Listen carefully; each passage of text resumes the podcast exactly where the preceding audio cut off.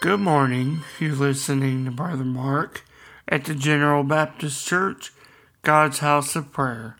I want to thank you for listening this morning as we get ready to go into the scriptures, into the book of Romans, as we read Paul's letter to the Roman church. And I'd like to invite you to be with us for Sunday morning fellowship at the General Baptist Church, God's House of Prayer. We're located at 155 Vine Street in Fairborn, Ohio. You can find us online at fairborngbc.org and on Facebook and social media as well. And if you enjoy our morning podcast of devotion, click subscribe in your podcast app that you may receive every new update, each new uploaded episode to give you encouragement in the Lord. Thanks again for joining this morning as we return to the letter of Paul to the Romans in the third chapter. We're going to read in the 25th verse. Here in the scriptures, we see Paul speaking to the church about who the justifier is that God has set forth. In Romans 3, in the 25th verse, Paul writes, Whom God has set forth to be a propitiation through faith in his blood, to declare his righteousness for the remission of sins that are past through the forbearance of God.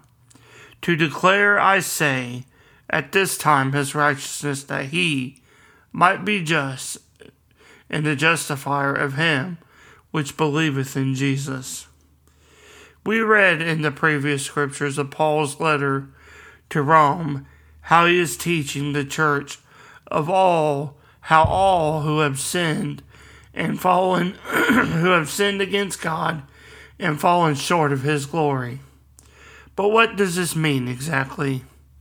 We briefly discussed it before, but let's look a little further. What does it mean to fall short of God's glory?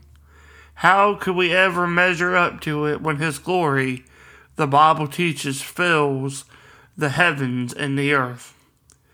What Paul is teaching and he is expounding on in the previous verses as well as this verse in the text this morning, what he is teaching and touches up in these verses is the truth of God's pure justice and holiness.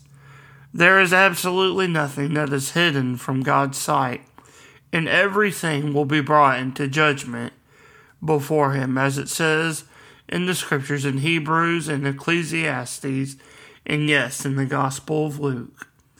Paul stresses this in his letter, but then he turns to the topic, to the one who God has made the propitiation for sin, and this person is Christ Jesus.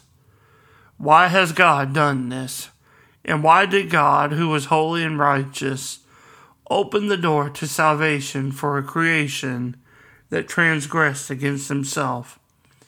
The Apostle Paul gives the answer, and that is this God opened the door to salvation, declaring his righteousness, to restore his creation, being just, and that he will be the justifier of those who believe on his Son, Jesus Christ. As you and I live today, we have received this gift of grace from God who is our justifier. Everything that was in our past has been covered by the blood of Christ and is in and is remissed through the forbearance of God.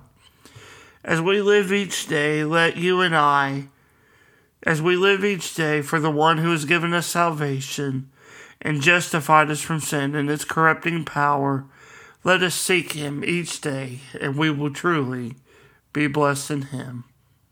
I want to thank you for listening in this morning, and I pray that you have a wonderful day. God bless.